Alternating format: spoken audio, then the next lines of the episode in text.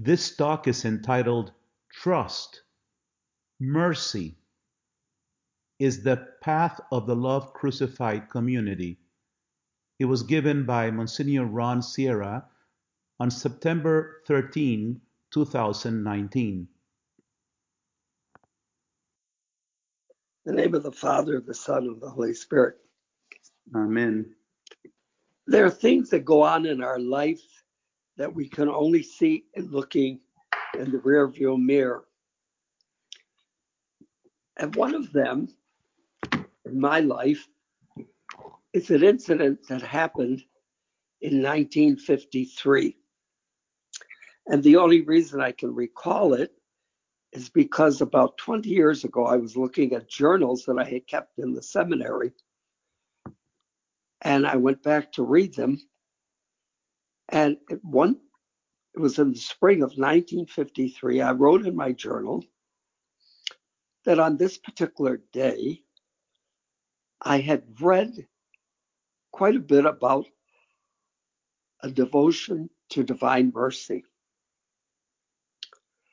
And I said in my journal, and I have a sense that what I read today is going to have a very important part in my life in later in, in my later part of life. Now, in 1953, I don't know what I read, but in 1953, devotion to the divine mercy had already been condemned, as taught by Faustina, had been condemned by the Vatican. So, did I read something about it that before it was condemned? I don't know. But I do know that I had a sense of a future predestination with this subject. And it, all came to pass that I had this great connection from Krakow living there, visiting the chapel of Faustina, meeting John Paul II, all of those things together brought me into the life of and the knowledge of divine mercy.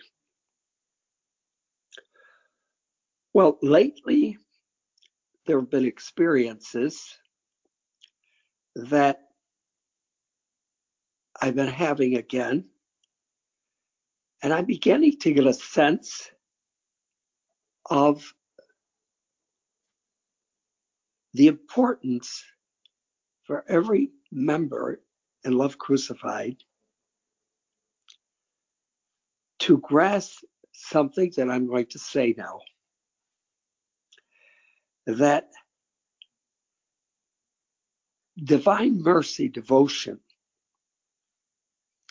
is not separate as I often think or thought of it, separate from our being connected to the simple path. It is of the very essence of our being connected to the simple path. And I'll explain what I'm saying. Jesus tells Sister Faustina that his greatest attribute is mercy and that we could never fathom it. We could never even begin to grasp with our whole lives how great his mercy is. If this attribute defines who he is, then the more we absorb this mercy into our lives, the more fully we can become the person who becomes one with Christ. Suffer with me no longer one, two, but one in my sacrifice of love. We cannot suffer and live with him without being covered inside and out with this attribute of mercy. Number, uh, going to read to you one of the uh, numbers in the diary. Number 50. Maria, will you look for it in Spanish? Well, I look for it in English. Number 50, he says, I desire that priests proclaim this great mercy of mine towards souls of sinners. Let the sinner not be afraid to approach me. The flames of mercy are burning me, clamoring to be spent. I want to pour them out upon these souls. And then in number 50 also, Jesus complains to Sister Faustina in these words Distrust on the part of souls is tearing at my insides the distrust of a chosen soul causes me even greater pain. Despite my inexhaustible love for them, they do not trust me. Even my death is not enough for them. Woe to that soul that abuses these gifts. The distrust of a chosen soul causes me even greater pain. Would any of us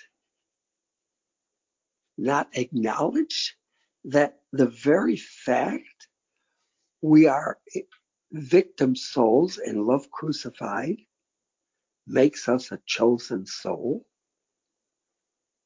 There's, there's, we're, we're chosen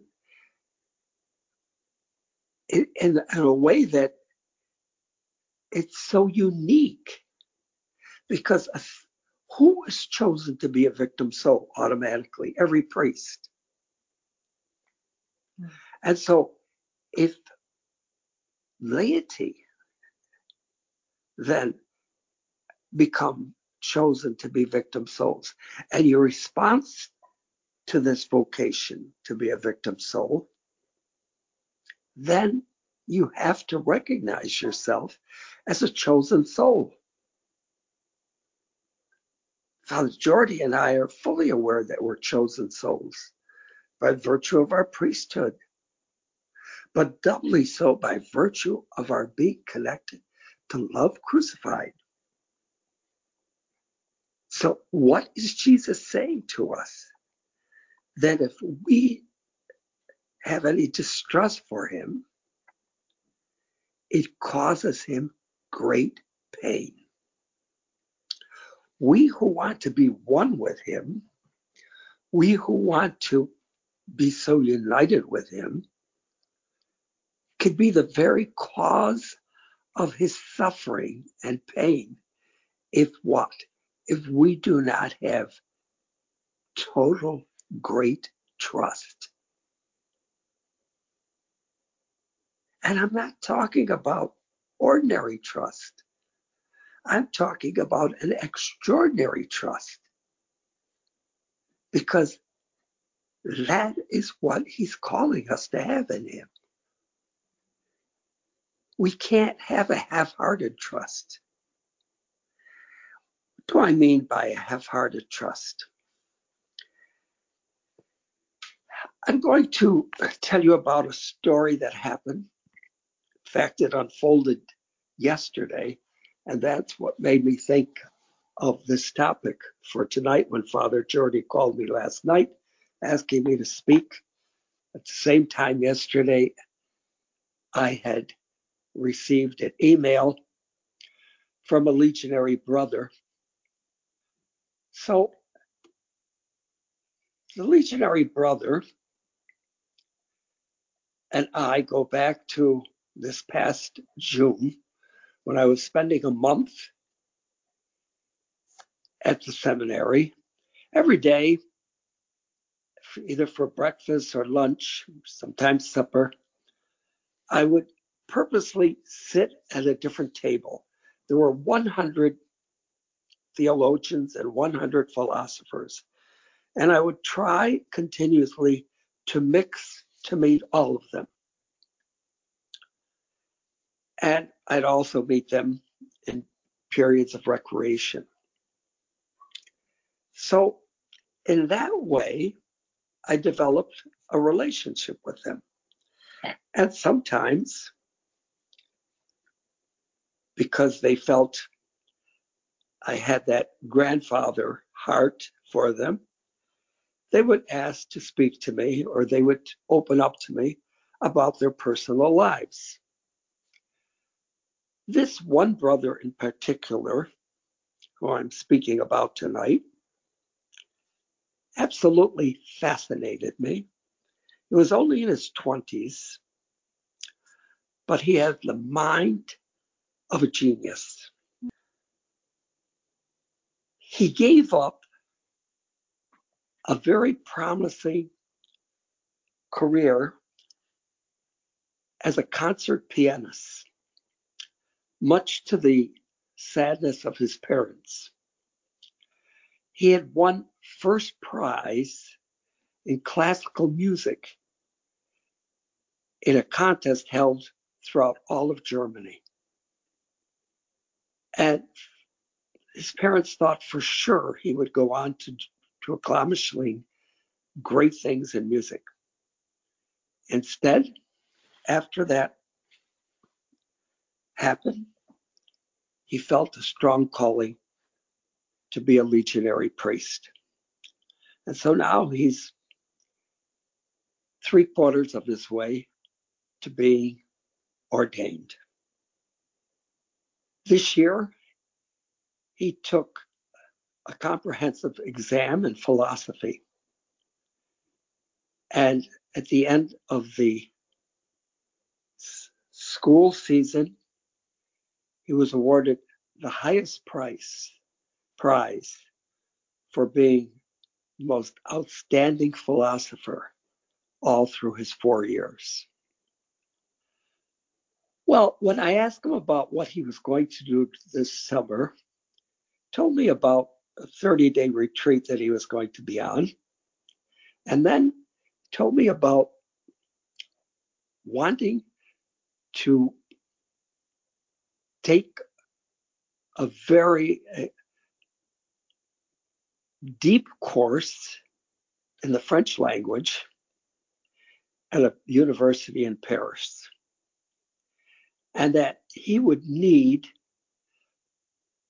about he would need to raise about 900 euro, almost a thousand dollars, to be able to take that course. That he would have to do that on his own. And so I told him I would pray for him that it would happen. But I also told him, of course, to look for God's will, if that God wanted it to happen. Well, one day was I have the date here. I think it was August 29th. He would correspond with me very briefly. But on August 29th,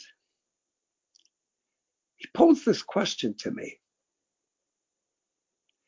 Do you think that there's still a realistic chance of his getting that scholarship money?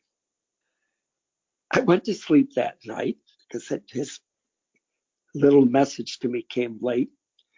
And I slept only a few hours and woke up, and I had to immediately write an answer to him. And this is what I wrote him. I kept it, a record of it, because it really, I really was moved to write these things by the Holy Spirit. Dear brother, and I'm not mentioning his name, your recent question to me do I think there's still a re- realistic chance? Made me realize your philosophical mindset needs to be reshaped by a deeper knowledge of the Holy Spirit. The Holy Spirit, who is at the same time God and his greatest gift. When we live our lives immersed with a desire to live in his will, it is only by submitting our will to the Holy Spirit that this can be realized. Therefore, when we live in that mindset, even though we live in the reality of the present moment, we can never allow ourselves to be confined to asking, is there still a realistic chance that a particular desire can be fulfilled? Because that's narrowing our faith to the reality of this world. And then I quoted something that is in the Bible. And he could work no miracles there because of their little faith. One of the evangelists wrote this about Jesus and his experience in Nazareth. He could work no miracles there because of their little faith. I said to him, the bottom line is this, brother. If it's God's will that you take the French course, nothing will prevent it, even if it does not appear to be realistic to a scholar. But to a man of faith, all things are possible. Yesterday, I received from him, let me find it for you here. I received this message. Father Ron, how are you? You can't imagine what happened to me. Today in the morning, the Athenaeum University notified me saying they are going to pay for my French course. I fly tomorrow. It's amazing. As you said, we have to abandon ourselves completely into the hands of God. God wanted to educate me to trust Him. The day before I get the response, not a week before or even two days, no, the day before. So the course of the fees of 860 euro are covered.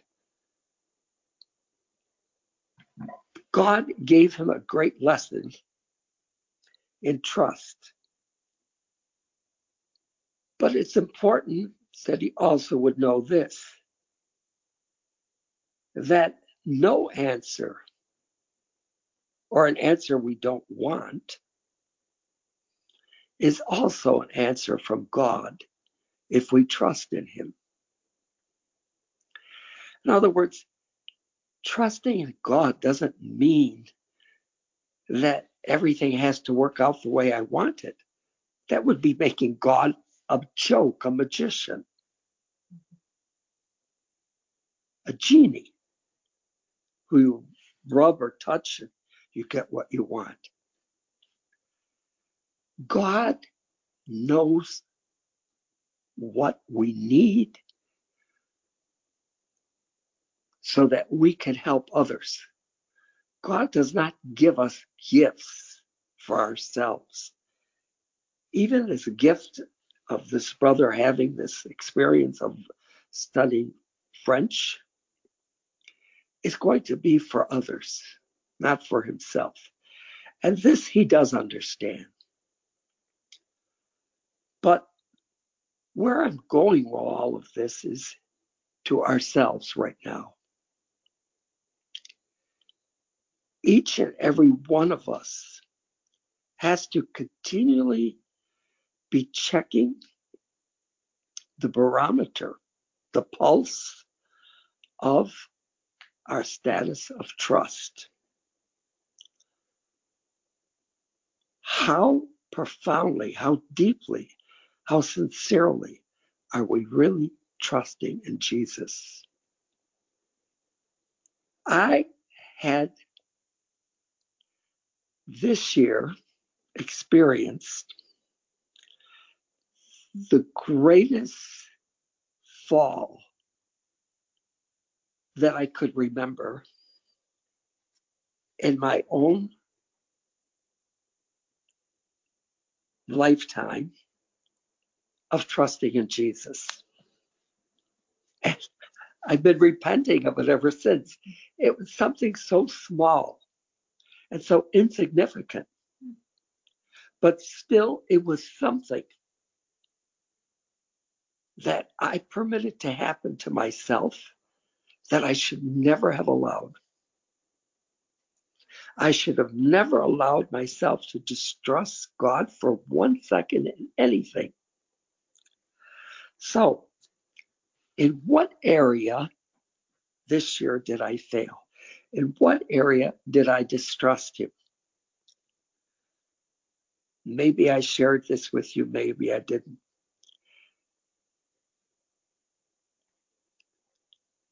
When we the group of Love Crucified were in Mexico this year for the beatification of Conchita. I was staying with the consecrated men at their home. And I already had made up my mind that I would not attempt to go to the beatification, but that I would watch it on television. And the brothers, of course, arranged for me to watch it on their television set. And a couple of them even stayed to watch it with me. That was my plan. And that I did for various reasons, and I knew that was what God wanted me to do. But where did I fail him in trust? I had these horrific concerns personally, this anxiety about everyone in Love Crucified who was going to the beatification of Sister Faustina. What were I'm sister? I mean of uh, of uh, Conchita. What was the doubts? What were the anxiety that I had? First of all, it was a very kind of hectic beatification because there were no tickets. Usually, for every beatification, there are tickets printed, and certain groups get tickets to at least have seats. That did not exist because I had probed every angle thinking I could surprise the group with tickets. So, what I imagined is that the bus would arrive and then the group would have to be standing in either rain or hot sunshine for hours because there were no outdoor seats. And the facilities were very limited. So I could only picture the great discomfort everyone would feel. So much so that I got one of the consecrated brothers to drive me to Costco's. They had a Costco card they let me use, And I bought cases and cases of water that I delivered ahead of time to the group. And I insisted that they take this water with them because I knew you wouldn't even be able to buy water. And how many hours you could be there, God only knows. Not for one minute did I believe what I saw on television. I'm watching television and I scream, my mouth drops. There in the first rows, practically, of the basilica is Lourdes and a group of people from Love Crucified. There in another part of the basilica is other members of Love Crucified. Every single one who got on that bus got in that basilica and had seats. Now we know it was thanks to the consecrated women who had gone early, early in, in the morning, hours ahead of us, of everyone, and reserved those seats as a way of showing their love and gratitude for the great retreat they had. But my part of the story is what? I mistrusted the love that God has for our community. And I was convicted of it immediately. And I'm almost grateful for this opportunity to confess my, to confess my fault of not trusting that God in his great love for the community would give each and every one of you a beautiful place to witness the beatification.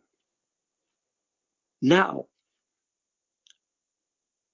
the point of my whole of telling you about all of this is what is the level of your trust in divine mercy? It's not a separate devotion from our calling. As we already heard Christ say, we are chosen souls. If we do not have total confidence in Him, we as a chosen soul are causing Him more pain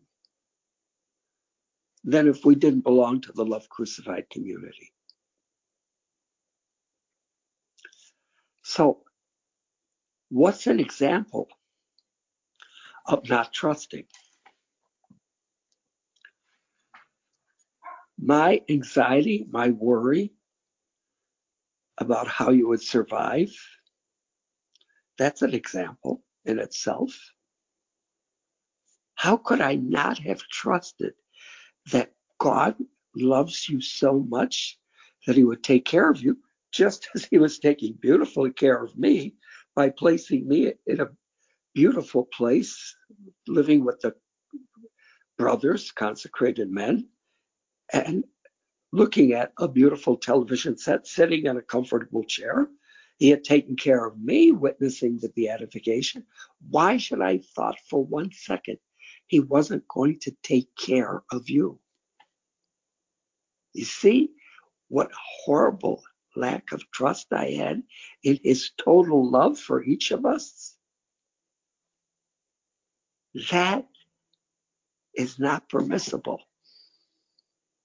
God forbid that I ever in the least mistrust his love again or doubt it. Our, our understanding of his mercy has to be beyond the ordinary. That's why it's not even permissible for us to just skim through the diary of Sister Faustina we have to absorb that book. And I've said this before, but this time I'm making it so strong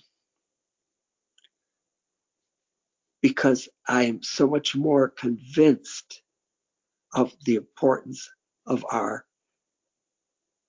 being merciful and understanding his mercy so that we as chosen souls could have total trust and abandonment in him. And that only can come through the reading of the diary. Because in the diary, we see the struggle that Faustina is permitted to suffer before she begins to grasp the meaning and the understanding of his great attribute of mercy. And we began to see how willing she is to suffer with him so that this devotion could be spread throughout the world. I also had a false sense about that.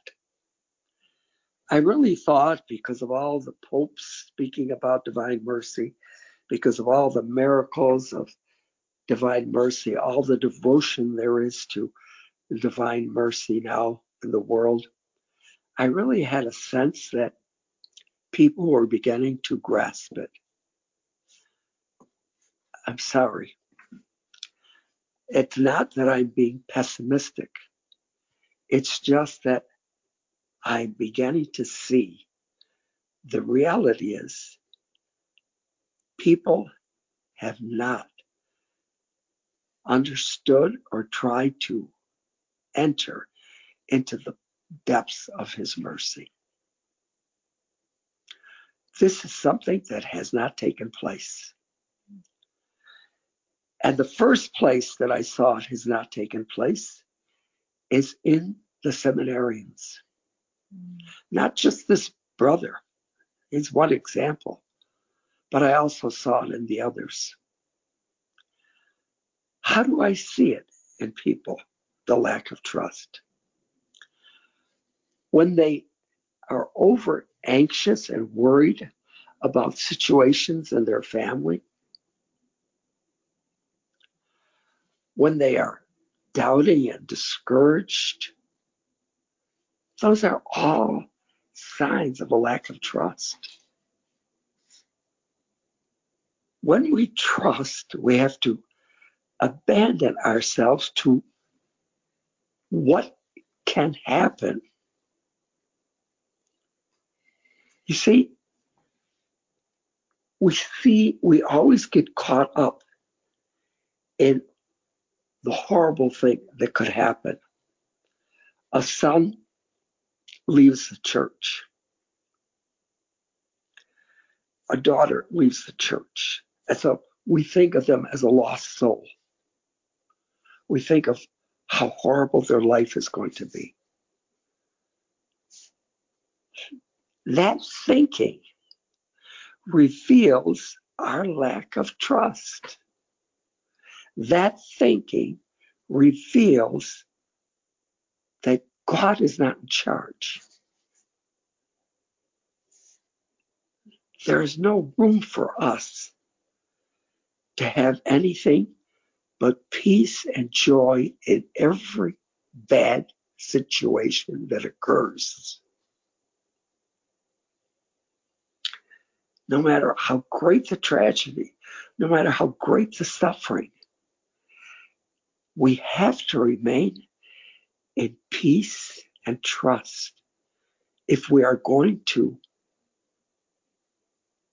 catch the eye of Jesus and not the wrath of Jesus.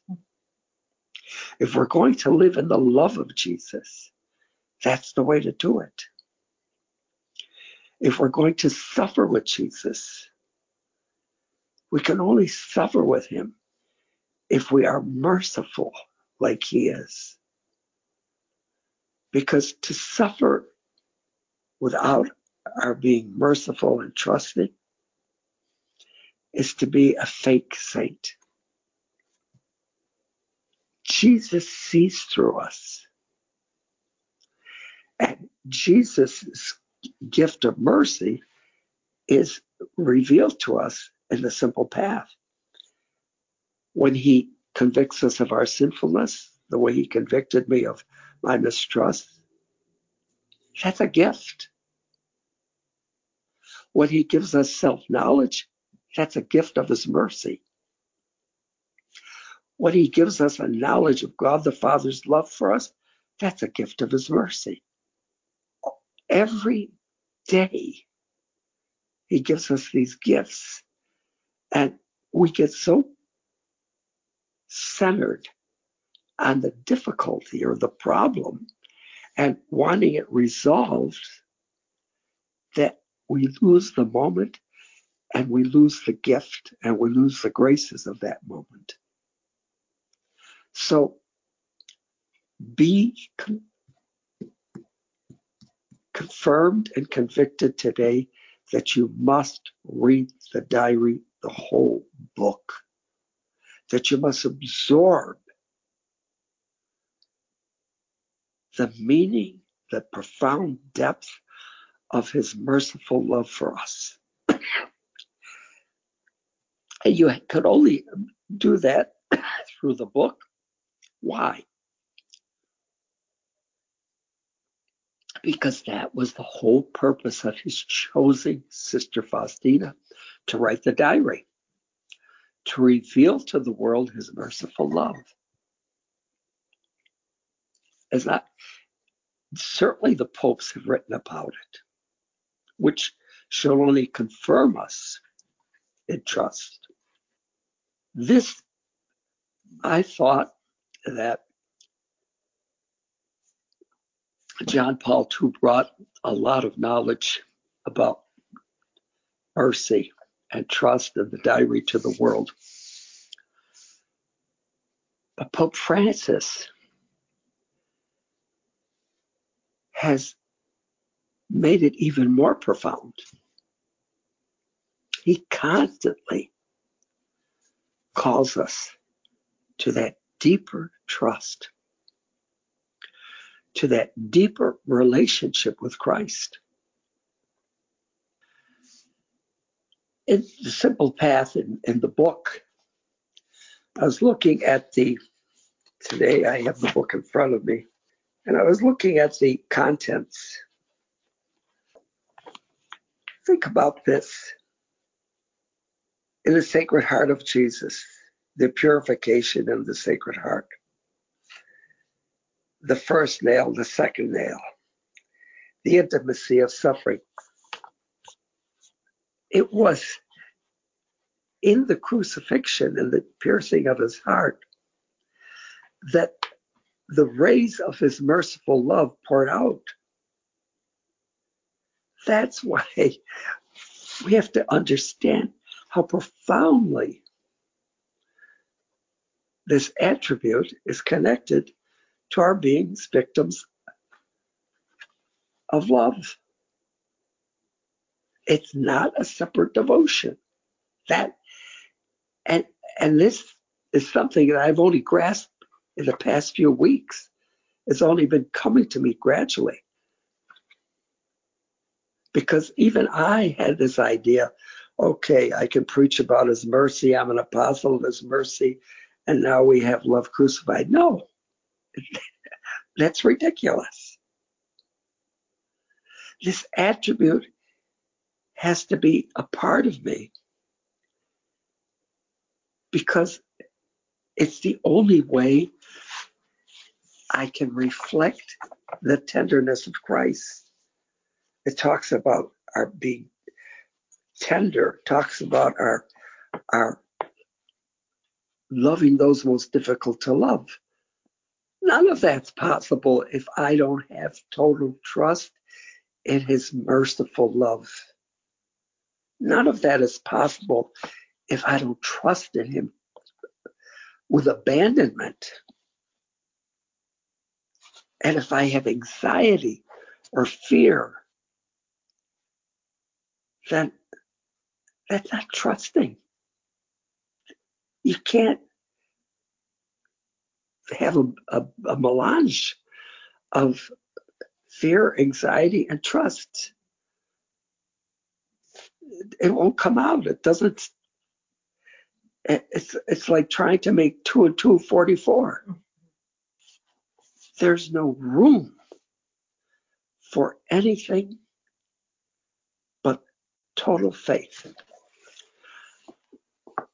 I like to call to mind before I end here. We, we went over time. I didn't realize it. I'll just call to mind the story of the four young, of the boy, of the young men at Capernaum. They carried their buddy on a stretcher and they lowered him through the roof to Jesus. And you know, that was the most beautiful scene because Jesus, the first thing he says to them, he, that he was moved deeply by their great faith and their love. These, they were, and he called them young people. These were young people. These were probably teenagers. And they went through all that trouble, made all that effort to lower their paralytic young friend through the roof so that Jesus could see him and heal him. They believed it would happen. All they had to do was tear apart that roof and get to Jesus. That's what was so pleasing to Jesus. Their faith in him, their trust in him. It was a piece of cake for Jesus to cure that man because of their great faith. Good night and God bless you. Excuse me for going 10 minutes over time. Thank you, Father. It was worth it.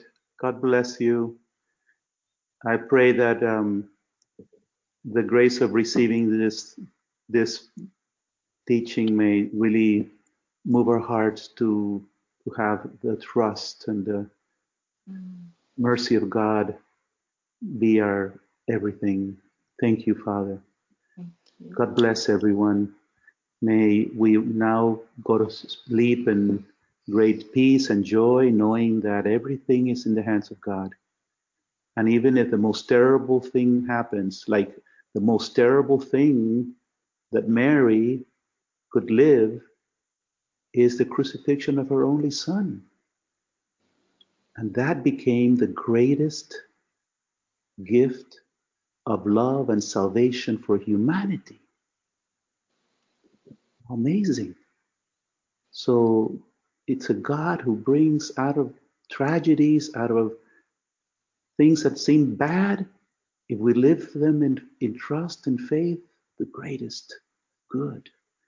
So thank you, Father, for bringing this to life for us tonight. May the Lord your bless example, your example of that of Mary trusting that something great would happen from the crucifixion is something beautiful because we have that false notion that Mary knew everything. She didn't.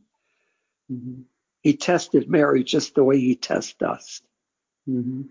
That's why when she found him and, and looked lost in the temple, she said, Why have you done this to us? She didn't know. She lived by faith.